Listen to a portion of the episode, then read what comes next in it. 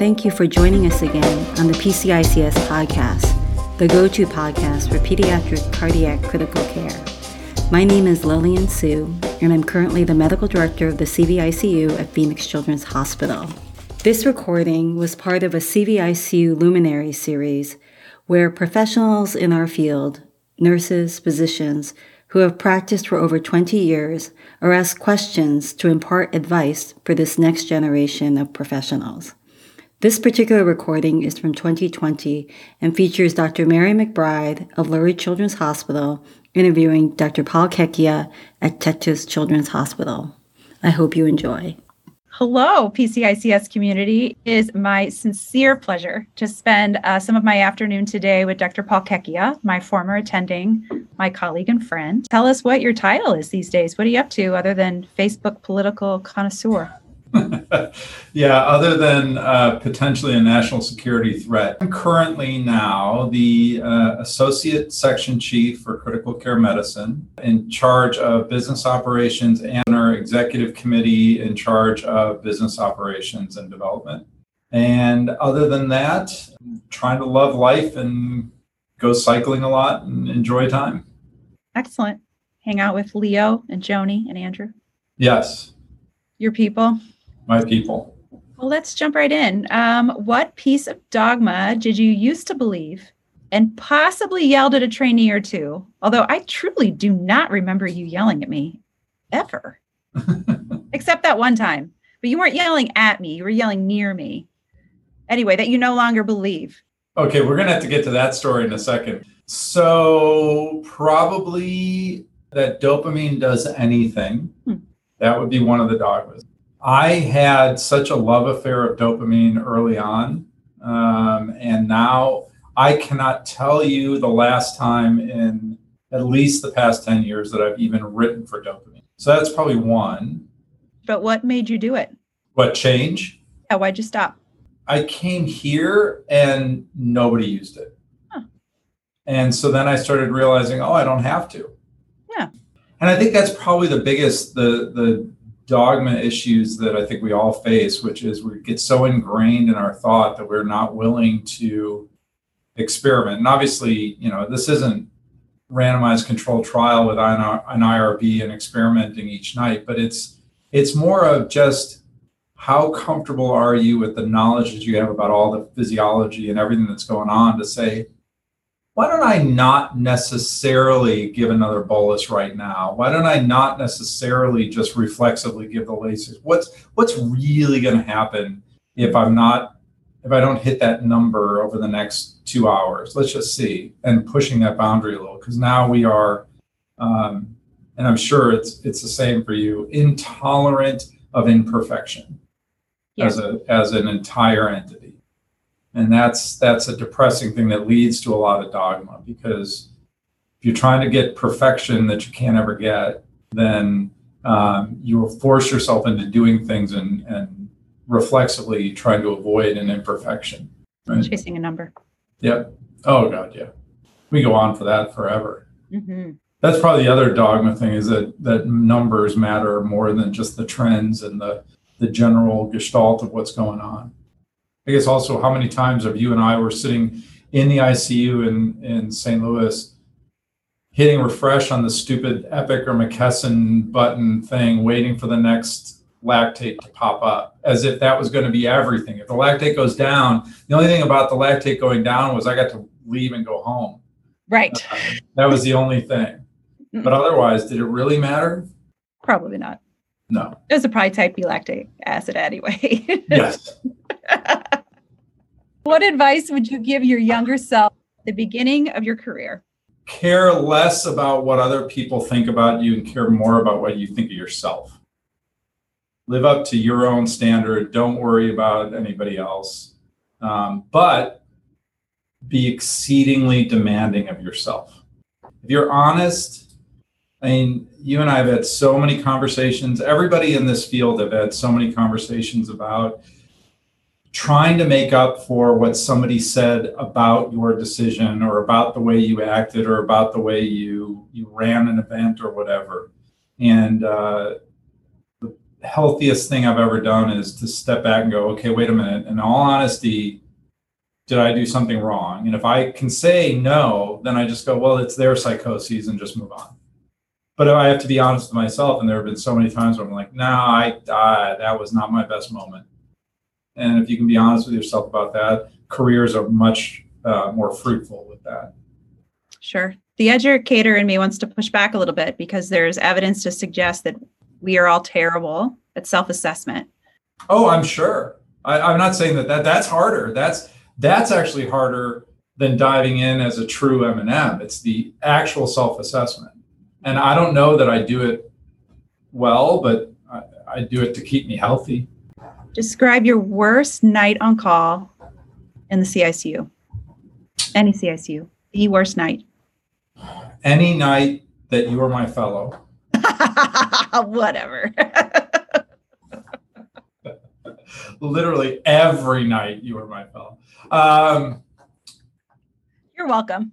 Actually, it was, you were not on, but uh, it was still in St. Louis. And that was the night that we ended up putting two kids on ECMO, declaring one kid brain dead, and then a shunt clotted uh, on a Norwood, all in one evening. Fellow that night, but not the CICU fellow, because I think I helped you with the the TET shunt clot on the floor.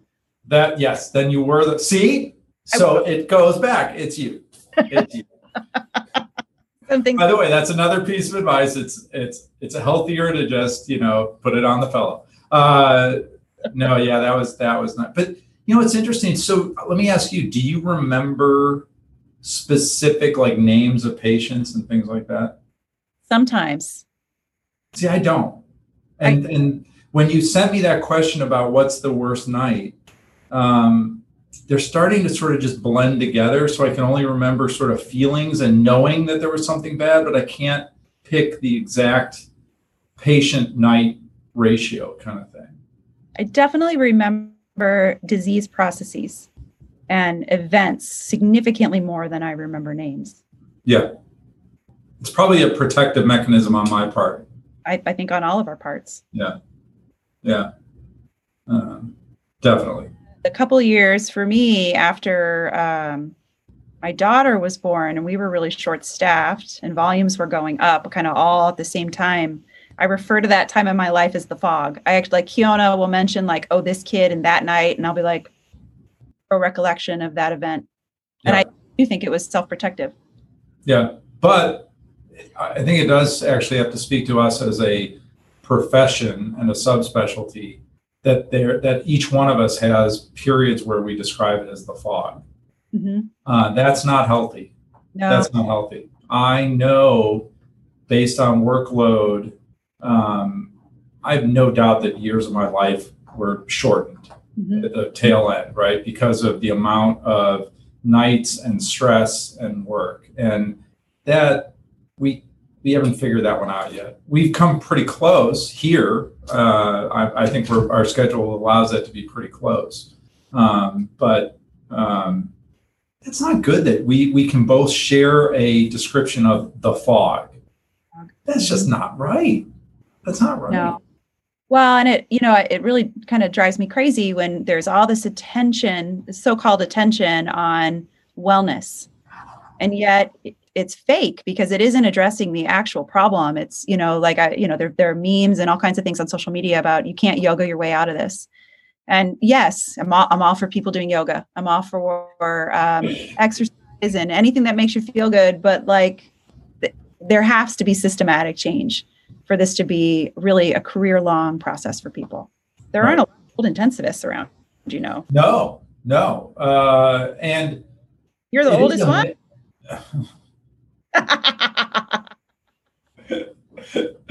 Well, yeah, but in my mind, I'm I'm 24, but um, and I probably act like it. But uh, you know, there is both the physical and the sort of emotional stress, you know, toll. Yeah. Um, and I think we can do pretty well with the physical um, in terms of just arranging the schedule and coverage models. Um, but I don't think anybody's addressing the combination that comes with the emotional toll of it every single day. You know, Ron and I talk about this all the time when it comes to job security. The the number of people who want to sign up to take care of dying children in the middle of the night is a pretty short list, right? And uh, it, I think it's getting shorter every day. Um, so we've got to figure out a way to make it that we have safety nets. But I don't know how. I don't. I really don't know how. What do you believe is the greatest accomplishment for the field of pediatric cardiac intensive care in the past 20 years? And what do you hope will be its greatest accomplishment 20 years from now? So, uh, in all honesty, I think VADS and the way we take care of heart failure is mm-hmm. probably the biggest thing. I mean, I remember as a fellow uh, literally having no options for a heart failure patient. Um, you weren't going to put them on ECMO for a month or two months. You just, you know, kept them intubated and kept cranking up the inotropes, and then you muscle relaxed them, and then you cranked it up some more, and then you finally talked to the parents that there was nothing available. So that is um, an enormous accomplishment um, because now we have an end game that we can get out with a VAD, and I think that probably then goes to the next thing of the next 20 years, which is being able to truly have an implant fully implantable artificial heart um, that would alleviate the need for transplantation. Mm-hmm. Um, and then you can just pick it off a shelf and just go with it. Um, I think that would be amazing because that would also open up the possibility to say, why go down the, the pathway of palliation of you know stage one, two, and Fontan?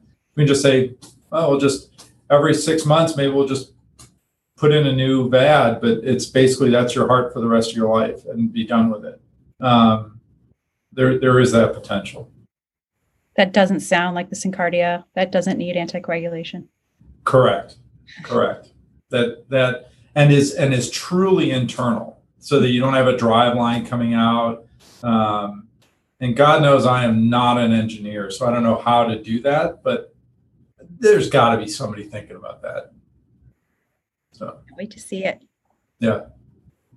What was the best piece of advice or comment that a patient's family ever gave or said to you? So when you sent me that, that one was easy actually, because I remember it um, as if it's still happening right now. Um, it was the story goes that um, this was a kid. I was a PICU fellow, and you know, the kid had um, I, uh, ITP and came in with a platelet count of like two, right? And shouldn't have bled into their head, right? Because they always say, well, you know, they don't they don't have spontaneous intracranial hemorrhage. Well, this kid did, and showed up in the ER with a blown pupil, and we did the whole thing. And then, of course, uh, neurosurgery. By the way, the neurosurgical fellow, because I never saw a neurosurgical attending at that time, took the kid to the OR, even though it was, you know, I fought for that kid to go to the OR because they're like, well, we can't. So we were jamming in platelets while they were opening up and all this. Rocky course, rocky course. You know, you roll, you go off service, maybe a research month, whatever. You kind of lose sight of, of where the kid went. Um, and then this was towards the end of my fellowship. Uh, in fact, I think it may have been one of the last couple of weeks that I was still in the hospital and I was post call. And I'm standing at the uh, nurse's desk there in the old Children's Memorial mm-hmm. and come in, doors open up, and this woman comes and walks straight up to me. I'm like, okay. She starts talking to me. She says, You don't remember me, do you? I said, No, not at all. I'm sorry said she tells a story. Well, you took care of my child. He had you know bleeding in his head, and then it started coming back. Yeah. And then she said, um, "I just dropped him off for his first day of kindergarten today." Oh my goodness. Said she goes, I don't remember a single word you said to me that night, but I remember looking in your eyes and knowing you cared. And that was the most important lesson I ever knew. That if your heart is in the right place, allow yourself to be vulnerable. Parents don't want to hear, well, you know, we measure the QP and the QS is this, and so we're gonna. They don't care. They don't care. Just talk to them, and uh, as long as you care, this job will be fine. So it's not advice. It was more of the most important thing they ever said. Well, that is what I had for you. Thank you very much. Thank you. We'd like to thank Dr. McBride and Dr. Checchia for that enjoyable interview. To all our listeners, thank you again for listening to the PCICS podcast. Please don't forget to follow us on Twitter, Facebook, and Instagram. And please subscribe to this podcast on Apple Podcasts, iHeartRadio, Spotify, or wherever you listen to podcasts. Please visit our website, pcics.org, where you can find more information about how to become a member and enjoy updated information on educational resources, meetings, job listings, and much more. The song I Don't Know by Grapes was used under a Creative Commons 3.0 attribution license.